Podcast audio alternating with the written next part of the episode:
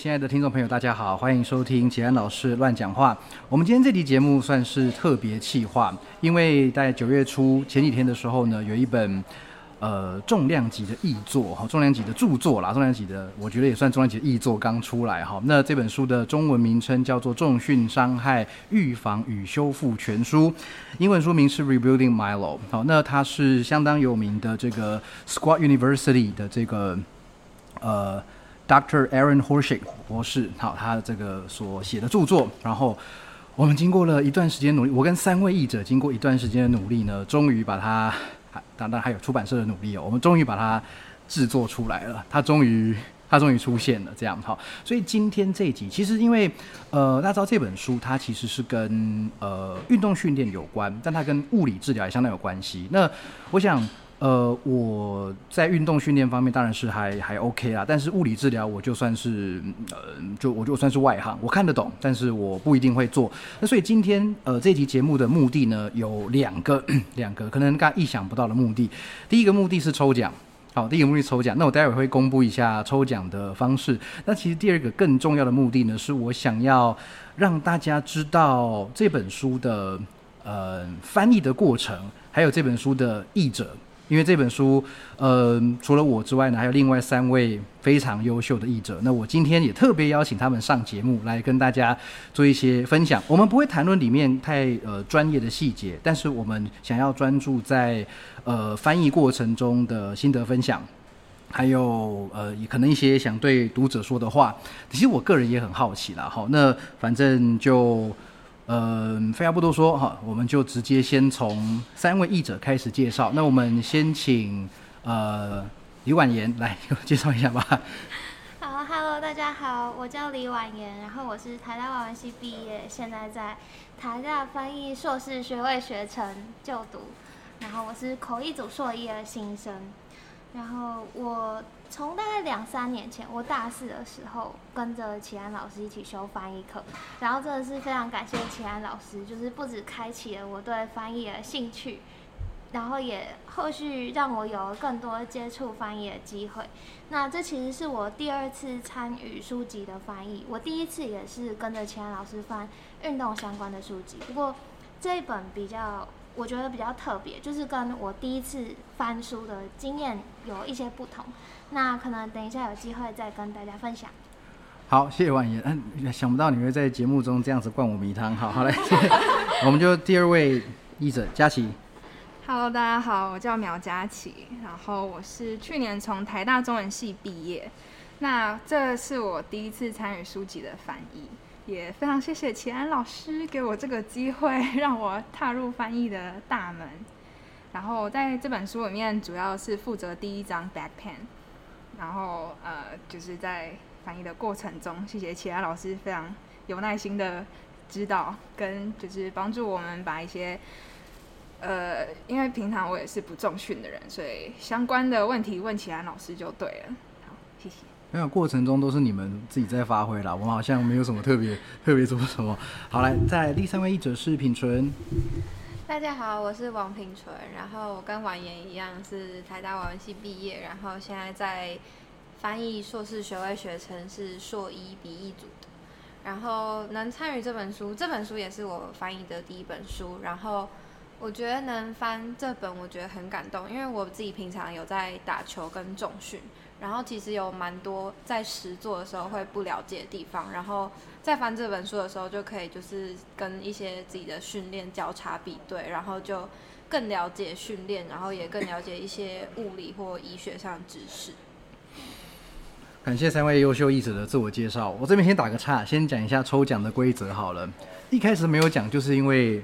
你至少要先听听完译者介绍，才能知道抽奖的规则是什么哈。那各位，这个这本书的抽奖啊，请各位在这个 Apple Podcast 下面哈留下五星留言，叫做我要抽 Milo，那 Milo 就是 M I L O 哈，我要抽 Milo。哎，我们请每一位帮我附送一次这个抽奖词，好不好？来来，我们今天要抽奖的话，要留下什么呢？我要抽 Milo，我要抽 Milo，我要抽 Milo。你们表情可以不要这么 不要这么尴尬吗？好，OK，对，那呃，我有两本书的这个 配合配合我我跟书商配合，他给我两本书的这个配额哈。那有留下的听众朋友呢，我们就在这个呃九月底啦，好不好？九月三十号以前啊，在 Apple Podcast 上面的五星留言留下我要抽 Milo，那我在十月初就会直接开始。因为那个留言之后会有点好像延迟个一两天才会，我在我这一端才会看得到你的留言哈，所以留下之后，我大概十月初吧，十月反正在国庆日以前，好不好？十月十号以前我就抽出这个这个名额。而如果说两这个抽奖的人不到两个人的话，那我就把这两本书吞下来了。好，所以各位这个这本好书啦，真的啦，一一本书原价一千八哎，原价一千八，所以这个抽奖留个言好，你就可以。说不定就是这本书就可以免费带回家，好吧？这本书非常的优秀，非常的棒。好，来，那我我先讲一下，哎，怎么了？好的，那运费要谁付？运费嘛，那再说啦，好不好？这个抽中再说，说不定抽中是是不用运费的。对哦，对，谁都可以抽哈，我们都可以抽这样 啊。但是到时候那个抽奖的过程会会在我的社群媒体上，就是那个录影下来，就表示没有是没有那个黑箱的机会哈。好，那呃，分享一下，我们接到这本书，其实我我也是第一次跟三彩文化合作哈。那三彩文化的这个呃呃。对我的这位负责人，他其实算对运动训练也蛮有兴趣的，然后他本身也很喜欢这本书。那呃，因缘际会下，他找到了我吼，我只能说你找对人了，不是，我只能说就是很感谢你给我们这机会了。那因为因为我自己在接这本书的时候，呃，我我我本来就是 Square University 的粉丝，但是因为这本书我知道它的内容很多，那我当时的时间也比较紧一点点哈。那一方面也是想说，嗯。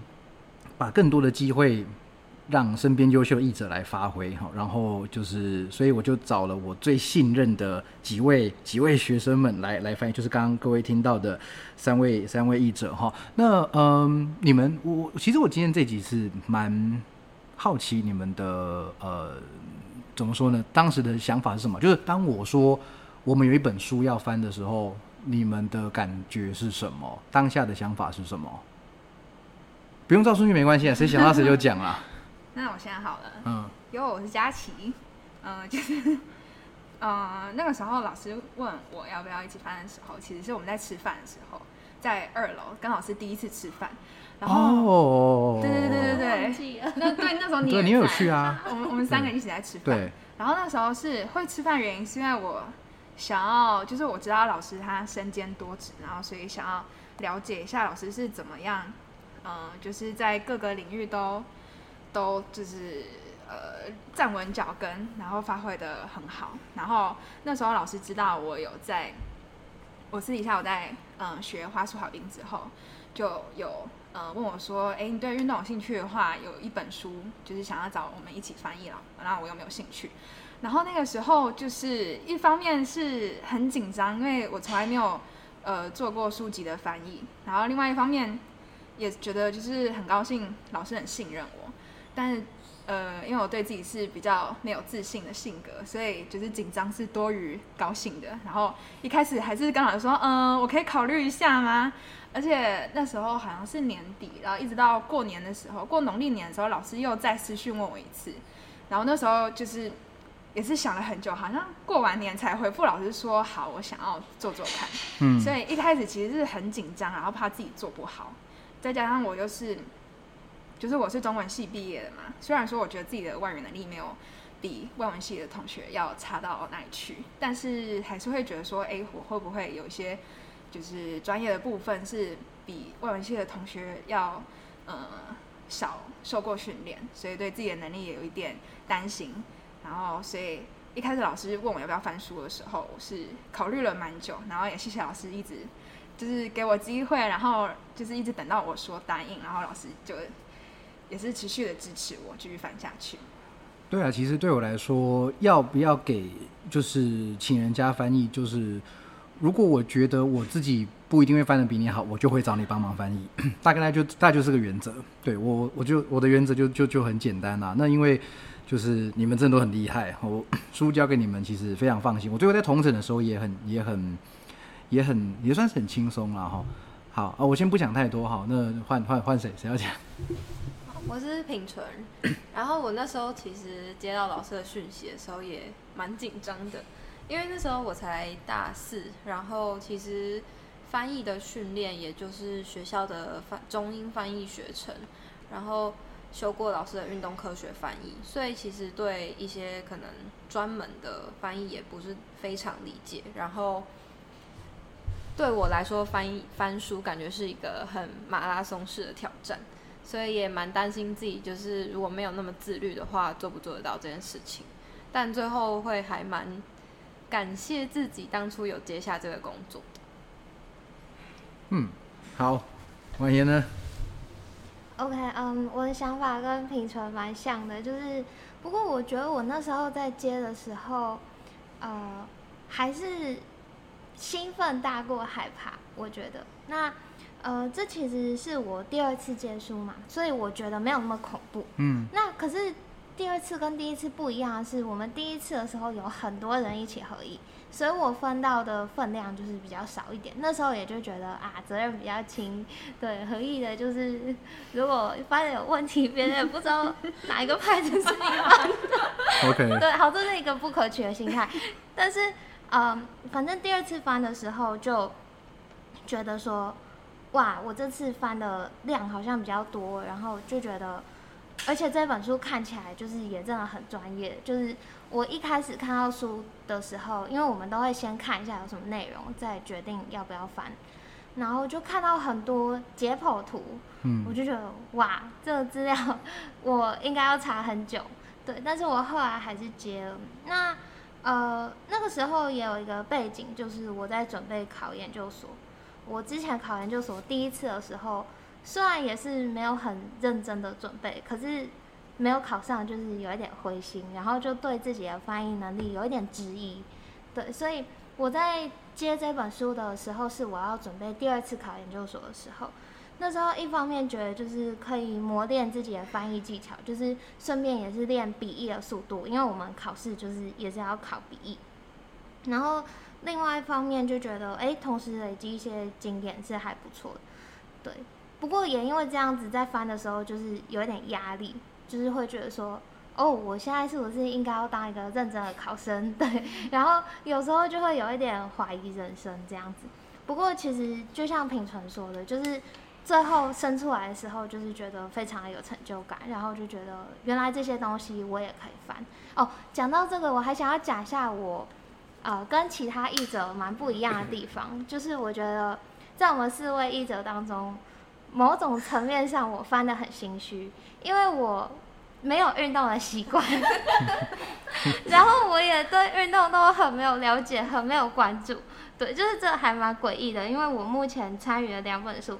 其实也不奇怪啦，因为都是跟着老师翻，所以翻的都是跟运动相关的。但是我自己就是真的对于重训，然后对于很多东西都没有了解。对，然后，但是我觉得也是因为这样子，所以我在翻这本书之后，就觉得自己学到非常多。嗯，那这也是一个很棒的经验。嗯，谢谢你们分享。哎、我刚刚这样一听，其实冷汗直流，哎，就是好像我给你们的压力，压力，压力很大哈。但如果你觉得这次压力很大，以后压力可能会更大。希望你们不要离，不要，不要就这样子，不愿意，不愿意继续帮忙这样哈。好，那个其实，嗯、有有有些朋友会曾经问我个问题，就是说，呃，书呃翻译一本书到底是找这个领域的专家，还是说我们要找语言能力、语言背景比较强的人？其实这个一直是在翻译界算是一个有争议的话题。那像刚刚其实大家听到，呃，当然包括我啦，还有三位译者，我们都不是运动背景出身的人，我们不是体育系，也不是医学系，也不是物物理治疗系出来，我们都是外文系或中文系出来的，所以对我们来说，我们就是我呃，我们来翻译这些书籍的长处或者是优点，就是说我们比较不会犯下语义上的错误，我们不会误解句子的意思。那呃，可是有的时候就是会会出现，也也许啊，但我觉得这本书我已经尽量做到，就是没没有尽做做到尽善尽美这样。那有有时候也许我们翻出来的词，我们查到的词汇会跟所谓的嗯行话，所谓的 jargon 会会不太一样哈。那这个就相当仰赖这个呃呃出版出版方出版社这一方，还有那个审审定团队来帮我们帮我们检视哈。所以这次在这个呃。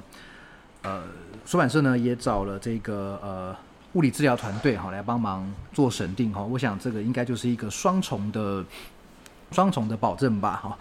那其实里面也找了相当多的推荐人啊，大家看到这些这个推荐推荐者的名单哈，这个呃，对，第一个居然是我自己，那因为笔画的关系哈，然后当然还有怪兽学院的何何立安何老师哈，然后明水物理治疗所的副院长阮燕阮燕君 Ryan 哈，然后还有这个医势能的蔡其如教官哦，还有这最后这位 James 物理治疗师，那其实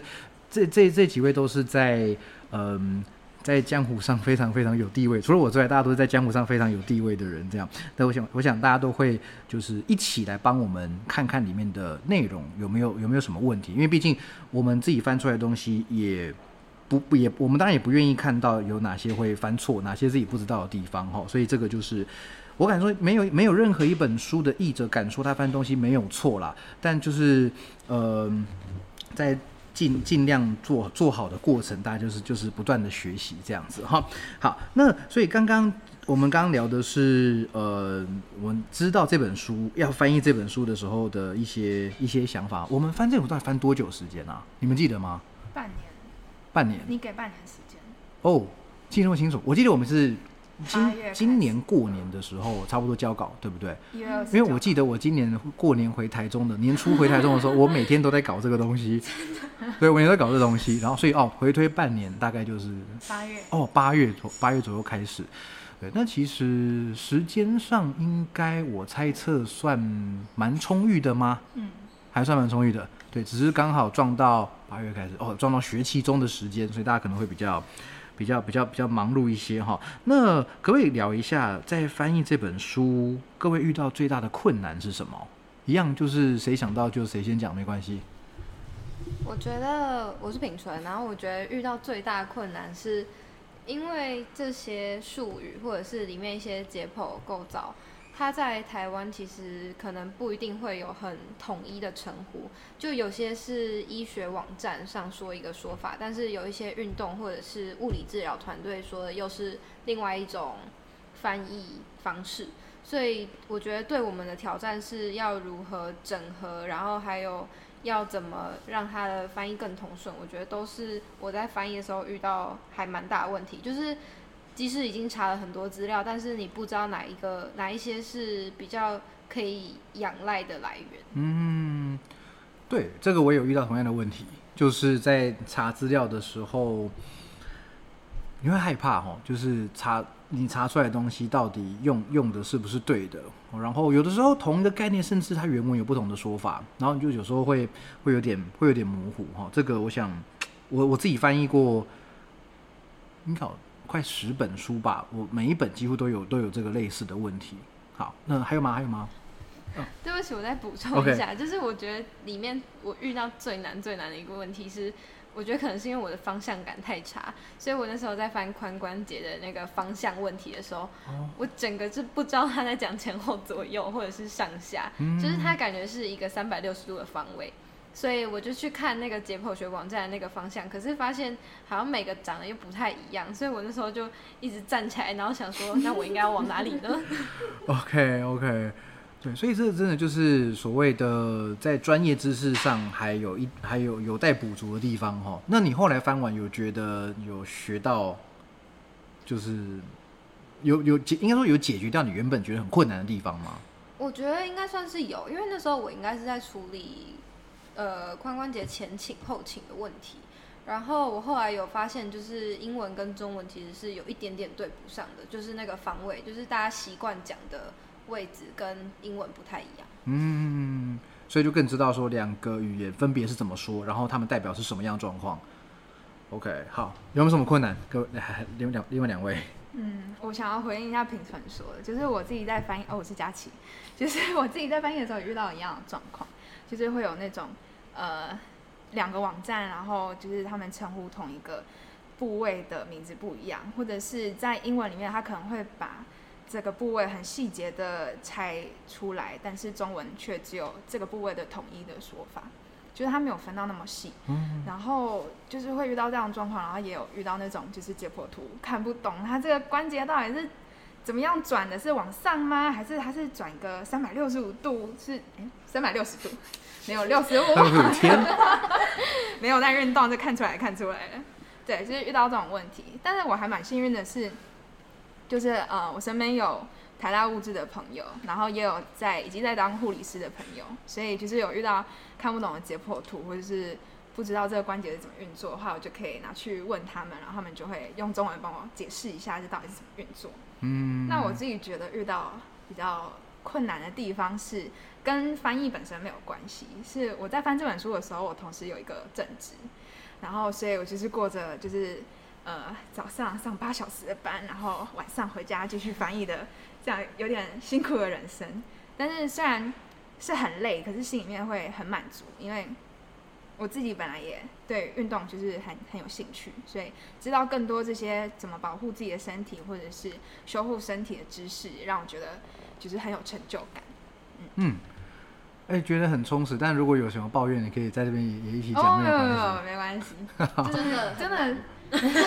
很难哦，很难那，你要去怪作者，不能怪我。你可以可以去写信跟写信跟作者讲。哎、不过我觉得他已经就是蛮蛮蛮好发，很口语化，就是在理解上不会很对对对，坦白说，因为我自己追踪他的那个 IG 一一阵子，他几乎每天都会发影片。我在翻的时候，就是我看到文字，就是他的声音就会进到我脑海里面去，因为他写的文字好像跟他讲出来的话都都是一样的。嗯。对，就觉得很很容易很容易理解啊。对我来说是这样。好，那那婉言呢？你有没有遇到什么困难的地方？其实我的困难跟大家都差不多，大家应该最麻烦的就是一些专有名词啊，然后还有身体部位，因为这一本书里面有蛮多的那种解剖图，就是他把那个骨骼、肌肉的那个构造给画出来。那呃，我觉得像比如说我有遇到的问题，就也是查资料的时候，你会不确定要参考哪一个来源，如果他们有。呃，对于同一个英文单字有不同的中文的话，那而且我感觉就是台湾很多的医生或者是我不确定物理治疗师会不会，但就是在讲这些部位的时候，可能也不会特别去记它的中文，嗯，所以对到最后就不知道这本这个字的中文到底要写成什么，嗯就是嗯或许你可能真的查到了一个正确的，但是。大家也都嗯对没有听过。那我记得我有一个很常翻到的字，它好像叫 peritendon。那它其实我后来看，我后来查出来，然后还有现在书本里面译的叫做腱包膜。它的嗯腱是肌腱的腱，包是包起来的包，然后膜是保鲜膜的膜。对。那可是我一开始在台湾查到比较多是，呃。我看到中国跟台湾都有剑鞘这个说法，嗯，它的鞘是皮革的革，那个部首的鞘，就是其实意思也很像，就是把它包起来嘛。可是差别就是中国的讲法，剑鞘是在讲脚部的，那台湾我看到的资料蛮多是拿这个词来形容手肘的一个关节，对，所以就是这会造成读者可能在读的时候会有混淆，这也是。名称有点麻烦的地方，然后还有一个就是，除了身体部位的专有名词之外，还有一些是动作的，就是因为我就是一个没有在重训的人，所以我也不太知道大家怎么去称呼这一些动作。我觉得在台湾这些称呼还是以有在做相关运动的人习惯用的为主。嗯，对。那其实我觉得这位作者他真的已经讲的算是蛮。亲民了，因为我一个没有相关背景的人，其实我在读的时候，还有我搭配他看他呃附的一些图，我其实我知道他在干什么，但是我还是要找出就是台湾的呃有在运有在做这个运动的群众会习惯使用的语言，我觉得这样子翻出来的文字才是有意义的。那比如说，我觉得这是一本工具书，它应该要。比较浅白一点，就是或者是说它的用字应该要很直接，因为它最大的目的就是教会大家怎么做。但是比如说，呃，像我很常翻到的一组词，heel raise，就是很简单，把脚跟提起来。嗯。那我查到的资料都写提肿，这个肿就是一个非常就是你只有在成语什么必兼记种，你才会用到这个足部的种。可是我查到的资料全部都是写体种，然后我那时候就想说，heel raise 就是踮脚啊，啊，我可不可以就是把它互相这样子改？然后，可是其实我最后大部分我是没有改，我就都还是写体种，因为我怕就是在建设的领域里面，还是会有人觉得这两个不太一样。我最后只有在一些我觉得。重复到很很密集的情况下，我有把一些体种改掉，但是我觉得就是大部分的时候还是要可能用专业一点的语言去书写它。对，这也是一个，就是我觉得对于我们这种译者来讲，你可能有时候有点难判断哪些词应该要长得像专有名词，哪些词可以用比较呃概括的方式去表达它。交差了事的译者啊，会直接就是呃，怎么样通顺，怎么样过去。可是其实像我们，呃，有经过学院科班训练的的人，会考量的点比较多啦。所以其实对，就像你们刚刚说的，也都是我在翻译时候遇到的问题。其实我觉得。我比起各位，就是就是多活了几年，多学了几年，然后多翻了几本书。可是我真的觉得，在接到一本新的书的时候，我面对的心情，我的遇到的困难，其实跟大家都一样。那只是顶多就是有一些词，我可能看过比较多次，或者说我比较确定在这个领域，呃，大概怎么讲而已。所以其实我们在翻的时候，就是一个专有名词。或不不一定专有专有名词，一个某一个表达方式，它可能有两种、三种的表达，呃，就是翻译的方法。那什么时候用哪一种，是我们在翻的时候会考量到通顺的程度，考量到读者的反应，考量到该领域专业人士他会怎么样看待。其实背后的那些影响因素非常多，而绝对不是呃很简单的，就是什么样英文对什么样中文这样子而已。好，所以其实。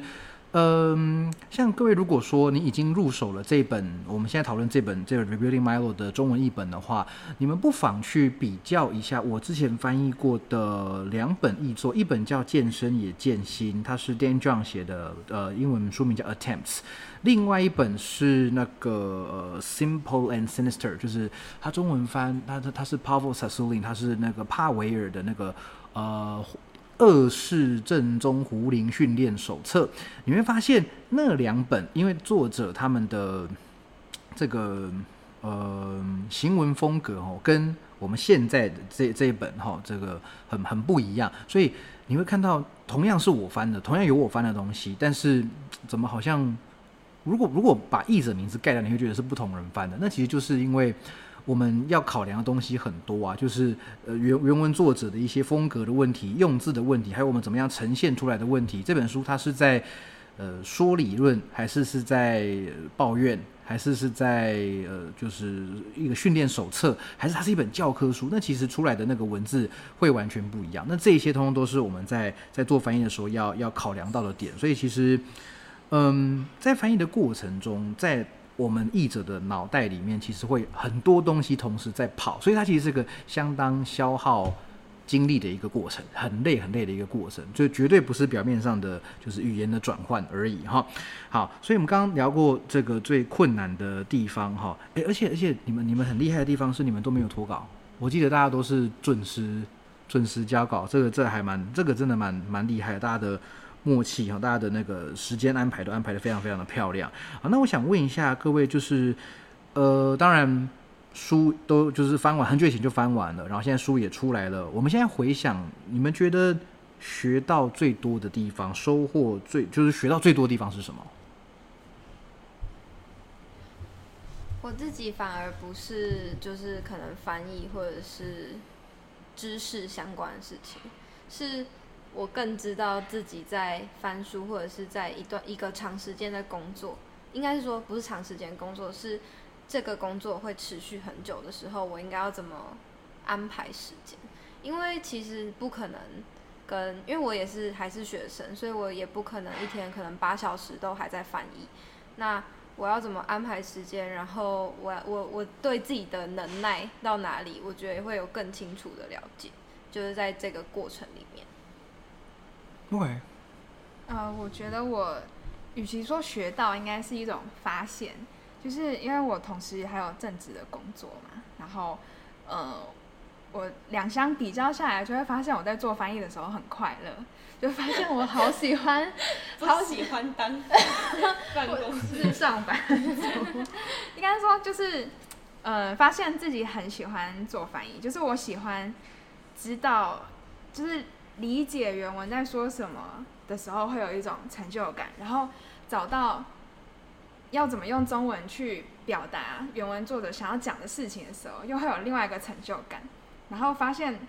自己在翻译的过程中也学到很多专业的知识，然后又会有个成就感。所以在做这件事情的时候，它是一直在带给我成就感，然后我就觉得我在做这件事情的时候很快乐。然后我发现，即使我白天已经上班上了八小时，可是回家。虽然身体很累，可是心里面就是很满足、很快乐，觉得自己在做这件事情的时候是很有收获，然后会觉得自己是是被需要，然后有价值的。对，这是我在翻译的过程中觉得我获得很多的地方。嗯，可以当全职译者了吧？可能要再先先不要，真的，我我第一个出来阻止你。好，那婉言呢？哦，大家都好正向哦。那，啊。我觉得，呃，在知识层面上，因为我我必须很心虚的说，我现在还是没有在接触重训，对，所以，呃，我觉得我还是就是很多细部的东西是没有很了解，但是我觉得这本书的确就是让我知道说，呃。运动过后的预防，然后还有一些避免疼痛的方式，怎么样让自己可以维持更多呃更长久、更健康的运动习惯，这件事情是很重要的。因为我觉得，就是不管是作者在书里面举的例子，还是你去看生活周遭很多人，就是他们可能都不是很把这个当一回事。但是你就是我翻完这本书，就是。我没有翻整本，当然，可是我就只翻一小部分，然后也知道其他译者翻这么多之后，你就知道作者真的是花了很多很多的心力在讲这些事情，要注意的地方实在是太多，但是要预防的方法也有很多。那呃，就是整个有让我对于这整件事情有更深刻的了解。嗯，对。你说呀？我觉得就是在这本书里面。因为我自己是打球的人，然后偶尔有在中训，然后其实竞技运动非常非常容易受伤，然后通常大家都会说，那你受伤就是要休息啊，就是一直休息一直休息。可是你很可能会很常发现，很多运动员是或运动员，甚至是业余的爱好者，就是你就算休息了，伤还是不会好，他就是继续在那边痛。你只要休息，然后又回去运动的话，他又开始痛。但是我觉得这本书让我就是真的是知道，不只是休息才能让伤变好，是你要正确的去启动，或者是再更让它更强壮，才有可能会变好，甚至是比以前更好。对，没错。啊，我也想要呼应，就是婉言跟品纯讲的，就是这些，就是嗯，会有那个意识，就是嗯。在运动的时候会有意识要让自己远离伤病，然后就是怎么讲？因为我自己在运动的时候，我是业余的运动员嘛，然后就会觉得说，呃，好像膝盖有点痛，好像脚踝有点痛。可是我我是一个业余的啊，我我不可能受伤太严重吧？我应该不需要去看医生吧？应该不需要去找物质师吧？一开始是这样的想法，但是。读了这本书之后，就是一边翻一边读，就会发现，哎，其实不管你是什么程度的运动，都有可能会受伤。然后既然有受伤了，那就要懂得自我检测。然后这本书的作者也就是教我们用一些简单的方法，然后你自己在家可以做，就不会会觉得说啊，我这种小伤去看医生会很丢脸，然后还是不要花那个钱。所以觉得就是学到很多自我检测的方法，然后也提升了那个。就是对于伤害的的那个警觉性，就不会姑息他，觉得啊，应该没有很严重吧，就这样继续让旧伤烂下去。嗯，我自己觉得，呃，我最最想呼应的地方就是里面书书籍里面提到的那个无痛训练这件事情，就是呃疼，就是两两个面向嘛。第一个面向就是说疼痛就一定代表有问题，那你一定要想办法去。找出根源，然后解决它。但是，一方面就像刚刚品纯讲的，就是呃，有痛不代表你什么都不能做，那你还是可以在不痛的情况下去做训练，甚至是上场比赛，这个都都都是可以做得到。因为其实如果常常嗯什么都不做的话，就是一一受伤就全部都停下来，反而可能是最代价最高的一个选择。那这个当然，这个这个这个说法是我我我个人认同的说法，但不代表说它就是真就是就是就是真理啦。只是说从这本书上，我又更确立自己一个这样这样子的想法。然后再来就是呃，因为我们自己当教练一阵子人，总会遇到学生有呃肩膀痛哈，然后呃屁股痛哈，脚踝痛哪边痛。那从前是这本书的出来，等于给了我们身为教练一个更更明确的方向，就是说，哎，今天你是肩膀前侧痛，那哪个角度会痛，我就可以去更精准的去解决你身呃不一定解决，就是呃去处理你身上的问题。那通常最后都能够。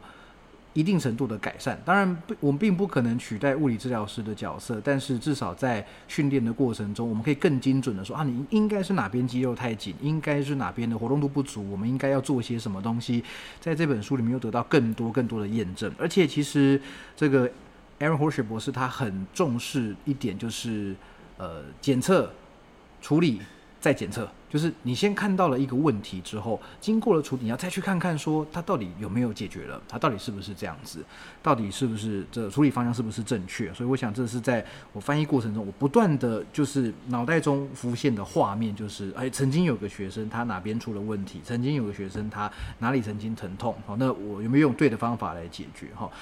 我想讨再讨论一个问题，就是。嗯，我自己哦，在翻译这些书的过程，我发现啊，我是一个专注期非常短的人，就是我火力全开的工作翻译，大概四十五十分钟左右，我就不行了，我就会开始产生各式各样的想法，就是可能前三十分钟是很专注的，眼里只有呃原原文跟译文而已，但是到第四十分钟开始，可能就会。开始想说，等下吃什么？我好饿哈。然后那个讯息回一下哈，然后对对对之类的，就各种就就出来，甚至就有有些书边翻，我就边咒骂那个作作作者，因为其实有有的有的作者坦白说他文笔也不是太好，然后书的内容和他的文笔文笔不是太好，所以我我其实这也算是我这三四年下来的一个收获。我在学生时期都还不知道，就是原来我的工作最适合我的一个工作呃时间安排是。就不是说你给我六个小时的时间让我翻译，不是，而是比如说十到十一，然后四到五，然后九到十，然后睡前半小时，对我来说这样子的工作是最快、效率最快的，就是我可以用就看起来比较零碎的时间去处理，因为我的我发现我的那个注意力转换很快，可是注意力集中的时间很短。我不知道你们有你们的工作形态是属于那种。很长时间的那种赶稿吗？还是说也跟我比较类似这样？你们你们要分享一下吗？那我先来分享好了。我是佳琪，就是因为我刚刚有提到说我那时候有正职，所以我可以在就是呃投入这本翻译的时间算是蛮有限，就是下班回家的时间嘛。所以我那时候的安排是，呃，我给自己九十、十一、十二四个月来翻，然后一个礼拜花四个小时。来来翻译这本书，然后呃一个礼拜大概是四到六页，看图片的 多少来决定我要翻六页还是四页。那时候是这样子来工作，然后呃也会有那种注意力缺失的时候，但是因为本身可以放在这边的时间就不多，所以就会逼迫自己要就是专注回来。然后当我发现自己注意力在飘的时候，会。把原文念出来，然后或者是跟着那个图片一起做 然后或者是因为我对于这方面也是所知甚少，所以等于说边翻边查资料，然后也会遇到那种写的很引人入胜的那种教学网站，然后就是一边读一边也觉得就是还蛮有趣，就等于说不是所有心神都在翻译上面，也有在学习这个运动心智上面，所以也还不会到太 distracting。嗯，了解。那好，我先讲，我是婉言。然后呃，我觉得我的时间就比较零碎一点，因为我那时候外务也是有点多，然后我自己其实是一个没有什么时间规划的人，我做事情都蛮随心所欲的，这不是一个很好的习惯。然后啊、不过我我基本上我就是只要我坐下来开始翻，我那一次就会翻到可能至少七八百字，就是我不会翻一百个多字，然后我就走掉去做其他事情，比较不会。然后我在我的答案，就我一开始就有统计字数，然后在我答案最上面就是有用一个超级大的字体，就告诉我自己说我现在还剩多少字。所以我觉得就是这样，也算可以监督到我的进步。虽然我的那个时间，我的时程非常的混乱，但是就还不至于说到会火烧屁股，超级多翻不完那样。那个东西怎么弄啊？没有啊，我就是我就是每次就算我翻了多少，哦我就看那个 word count，就是少了多少字。对，哦，哎、这这招不错哎，就是那种学测倒数几天的那种感觉 哈。那品纯呢？我自己的注意力时长应该算是可以训练的，就是如果我已经就是耍废 放松，可能一两个月，然后我注意时长可能大概就只有二十分钟。嗯，但是如果我自己就是决定要工作，我可能可以慢慢就是把它练起来，就是可以到两三小时，就是都不要起来，嗯，然后真的到很想上厕所再走去上厕所。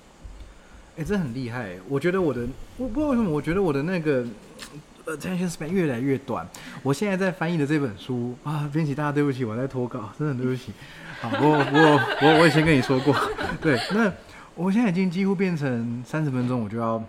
我就要休息一下。不过我也不确定这跟什么有关啊，是生活压力吗？还是最近开学了？还是 不要帮自己找借口了？反正总而言之就是，唉，好，没关系，反正就是每个人的那个工作形态不一样，所以其实刚刚品纯说，在这本书学到的，就是说，嗯，更认识自己怎么安排那个工作啊，就是你们以你们以后要写论文吗，就是差不多，其实可能不久的将来就开始写论文，其实我觉得是是可以互相是可以互相呼应的，因为其实对我觉得写论文跟那个翻书真的真的很像，就是你不可能一天搞定啊，不可能一个月搞定，很难啦。对，但就是你要怎么样去一直都有进度，然后不要失去热情，不要被其他东西给给带走了，这样哈。好，那接下来的问题是，你们在翻的过程中有没有遇到什么意外的收获，或是意外的惊吓？就是你本来没有想过可能会出现这这个状况的，有吗？那我先来分享好了，就是像我刚刚提到，就是透过这本书，我更提升自己对于伤病的意识。所以，呃，这本书是一月的时候交给老师嘛，然后就后来我大概三月的时候就发现我自己在滑冰的时候膝盖很痛，就左脚膝盖很痛，然后还有脚踝也是，就是是痛到没有办法做特定动作的那种痛。那以前我就会觉得说应该只是小扭伤，就会觉得说还不需要去看医生什么的。但是透过翻了这本书之后，我就觉得说，哎、不行，我不能让把它放在那边，我应该要去处理这件事情，因为它已经持续了，就是大概快两个月，它都没有消失，而且就是只要我上冰就会出现这个痛，然后所以后来我就去找就是呃物质的朋友帮我把这个伤给处理掉，然后也就是发现，哎、其实处理起来一个礼拜就解决，这个伤就不见了。对，就会发现，哎、只要去面对它，它不是那么难解决的事情。但不去面对它，它就可以困扰你很久。我等于快两个月都没有办法练一个特定的姿势，所以就是觉得意外的收获就是，的确提升了我在运动上的对自己身体的意识，然后也也算是提升了我的运动表现吧。嗯，好，那换我，就是我在呃处理这本书的时候，我一开始就觉得，哦，启安老师给我书就是很运动的，那他的确是很运动，可是其实我后来就是在翻的时候就觉得他很偏向医学，或者是很偏向治疗方面，就是跟我一开始想的，诶，怎么样让你的运动表现更好？呃，他当然也是在帮你的运动表现可以。嗯，做的就是以长期来看可以做得更好，可是它并不是那种直接处理说啊，你这样子可以举起来，怎样比较重，什么这样子的一个方向下去写。所以，嗯，我觉得对我来说，就是更让我感受到隔行如隔山，就是有一些东西可能不是像我粗浅的想象那样子。比如说，我记得这本书好像一开始就说什么。呃，很多人以为他去做核磁共振，然后就是 MRI 会扫出一个什么东西，然后你就以为你那边有问题，但是其实未必是那个样子。又或者是我翻到的部分有个地方，就是说，呃，英文有两个字，然后它字面翻译是肌腱炎或者是什么肌腱。退化还是什么？对，但是其实就“肌腱炎”这个词是一个错误的说法，因为那里其实并没有真的发炎，就是一些小小的这种地方会让我觉得说，哦，就是呃很多东西不像我们想象中的那么简单，就是真的还是要一直去吸取这方面相关的知识，又或者是我最后翻译的那个章节是跟冰敷有关的嘛。那冰敷一开始也是很多人都觉得这样很可行，我们看到很多人这样做，一直到现在都还是很多人这样子做。可是它其实已经被推翻蛮久了，而且还是被提出冰敷的人自己推翻的。对，所以呃，我觉得我们不需要因为说现代医学或者是这方面的专业可能会有错，就觉得说啊，那我们看这个也没有用。相反的是，我们应该看更多。这一个类型的新的东西，你才可以一直 update 你的资料，你才可以就是一直呃跟着这个领域一起进步。因为本来就是人体就是充满奥妙的，就是很多东西可能我们现在的科技或者是现在的研究没有办法完全解释，但就是我们可以接触到越多新的研究，越多新的知识，一定是越好的。嗯，谢谢你分享。那嗯，最后吼，呃，我想要请大家，算是有一个突突突袭性的问答，就是你们有没有想对听众或者是这本书的读者特别说什么话？我想要对还没有看过的人说，我真的觉得这本不是因为是我翻的，所以 我才觉得要推荐，是身为一个会运动的人。我就觉得很推荐，就是即使你现在无病无痛，但是很难保你哪一天不会遇到，可能你想要重训或者是你受伤的时候，我觉得这本书都是派得上用场。嗯，好，谢谢评审。嗯，那我想要，嗯，跟我身旁有在运动的朋友，或者是听众，你有在运动，但是你觉得自己很业余啦，可能还不用接触到这些专业知识的人说，就是我当初的想法也是觉得，啊，自己只是学兴趣的，好像不用知道那么多专业的知识。可是读完这本书之后，一来是这个作者他的笔调非常的。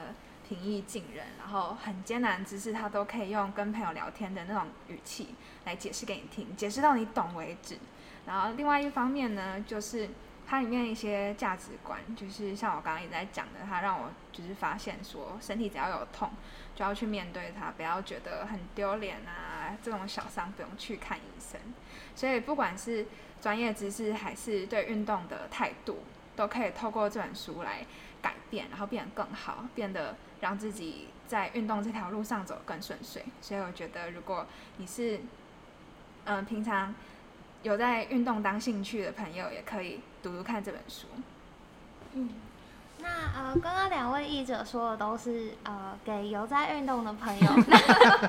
那因为我本身是一个没有在运动的人，所以我觉得我可以告诉大家的是，这本书是非常新手友善的，因为。我一开始在接触这本书的时候，我就在想啊，惨了，会不会有很多东西我不知道？那确实是有很多东西我不知道，但是我觉得作者的语调真的是，就像刚刚两位说的，非常平易近人。然后，而且我很喜欢他的呃写作方式的一点，就是他不是直接告诉你说，哦，你这里这样痛，然后你就要怎么样去解决它。他是会先跟你解释，你这里是因为怎样怎样的原因。因为怎样的过程，所以才受伤，所以我们要用什么样的方式去解决它。然后他中间也会用一些比喻啊，或者是举一些他其他接触过的人的例子。对，所以我觉得就是不要觉得说我这一本好厚，然后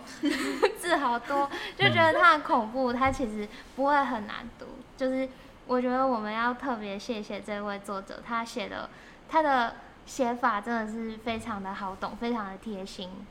嗯，真的完全同意。那我想要再把那个焦点拉回来到翻译跟语言的这一块，其实。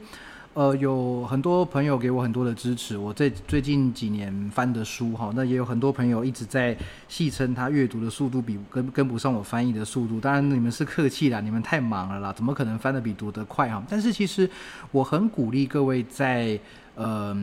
读译本的时候，也可以同时去读原文。可以同时去读原文，就像这本书哈，这书名我一直记不起来，《重训伤害预防与修复全书》哈，跟之前那个美国第一健身强人科学化锻炼全书一样，我是好久才把它背起来哈。那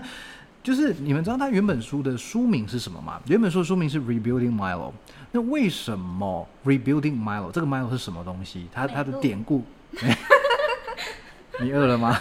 我我是饿了，没错。对，那他为什么是这样子？那这个在其实，在一开始讲，好像是前言的地方，在第一章以前就有嘛。第三年有讲这东西嘛？它是一些跟跟神话相关的东西，那他如何又带到现代运动员训练？所以我觉得，坦白讲啦，我自己学翻译的，我们都是学翻译的，我们很清楚的知道，在翻译的过程中，一定会有一些东西丢掉的，一定有些东西是。嗯，我们再翻的再好，也会也会比较就是遗遗失掉的东西，所以我蛮我还蛮鼓励各位朋友，如果你已经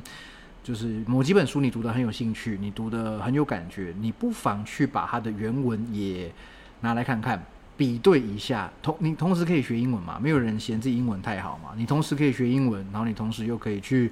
了解一下，说啊，原来这个东西它可能是这样子说的，这个东西它的背后的概念原来是这个样子。我想这个会对于知识的理解是是更好的。当然，我我我也不怕说大家去哦，大家英文都已经很好，就不需要翻译了。不会的，在英文越来越越来越好的过程中，你会越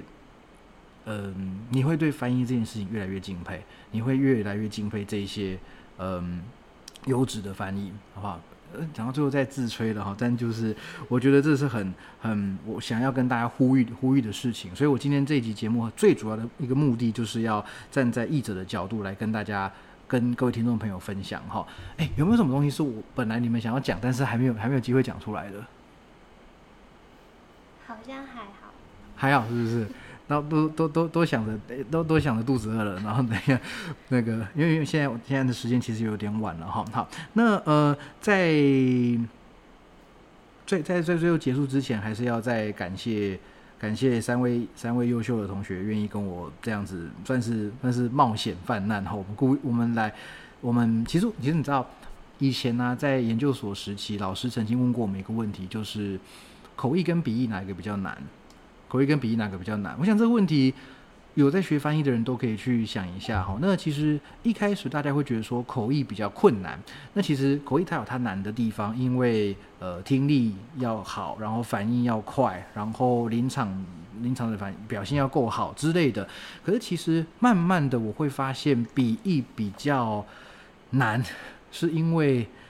当你的名字被印在一本书上的时候，其实。你翻得好，很多人称赞；但是你翻得不好，就是被骂爆，就是被被酸到爆。所以其实笔译的过程更不允许错误的，好，所以这个也是等于是我赌上了我自己的名声，你们也赌上你们自己的名声哈。我们来来来来翻翻译这些书，其实是我觉得这是一个很很大的一个突破，很很很了不起的一个过程。这样对，所以这个就。以后我们还会有很多机会，以后还会有直接先立了 flag，好不好？我们以后还会有，好，这个以以后还会有。那各位各位听众朋友，这本书如果你还没有买的话，先买了，好不好？这本书就直接先买了哈。那呃，你说买了，然后我们又要抽奖，你如果抽到没关系，你的第二本书你就要把它拿来收藏，要么就分享给你身边的。好朋友，好不好？好，那要你那让更多人知道这本书啊，这本书的内容真的很棒，它也是我翻译到目前为止也是数一数二喜欢的我不能说第一啦，因为这样得罪其他其他的那个书或其他出版社，但这是绝对是我数一数二喜欢的。好，那呃不要忘记了，要抽这本书的话，我们要在九月三十号以前，请在 Apple Podcast 上面留下五星留言。那你请你留下我要抽 Milo，哎，再跟我念一遍。我要抽 Milo，不要逼我了。好，OK，对，那这个留下这留言，我就会在十月初的时候整理一下留言，然后随机抽出两位幸运的听众朋友得到这本书哈。好，那呃，喜欢我的节目一样，请各位记得按赞、订阅、分享，然后不要忘了现在有一个这个单次的小额赞助哈，请启安老师喝杯茶，继续乱讲话哦。对，这个之前又有。呃，两位朋友有赞助哈，两位朋友有赞助，一一位是这个，嗯，我之前上哎上集对上一集节目哈，这位 Jason 教练的父亲哈，冉爸爸，谢谢你的这个赞助哈，然后还有我的师傅，我的师傅阿肯哈，他也在在呃给我了给我一些给我一些支持这样哈，所以呃，其实其实坦白讲啊，做节目要花费的。成本并不高，顶顶多就是时间成本而已，或者是一些些场地租借的成本，其实并不高哈。但是你们支持就是我努力的动力。啊，我没讲错话吧？各位的支持就是我继续努力下去的动力哈。好，今天非常谢谢三位译者接受我的访谈哈。那也希望各位朋友能够从这集得到呃宝贵的资讯。那我们就下集节目见，大家拜拜，拜拜。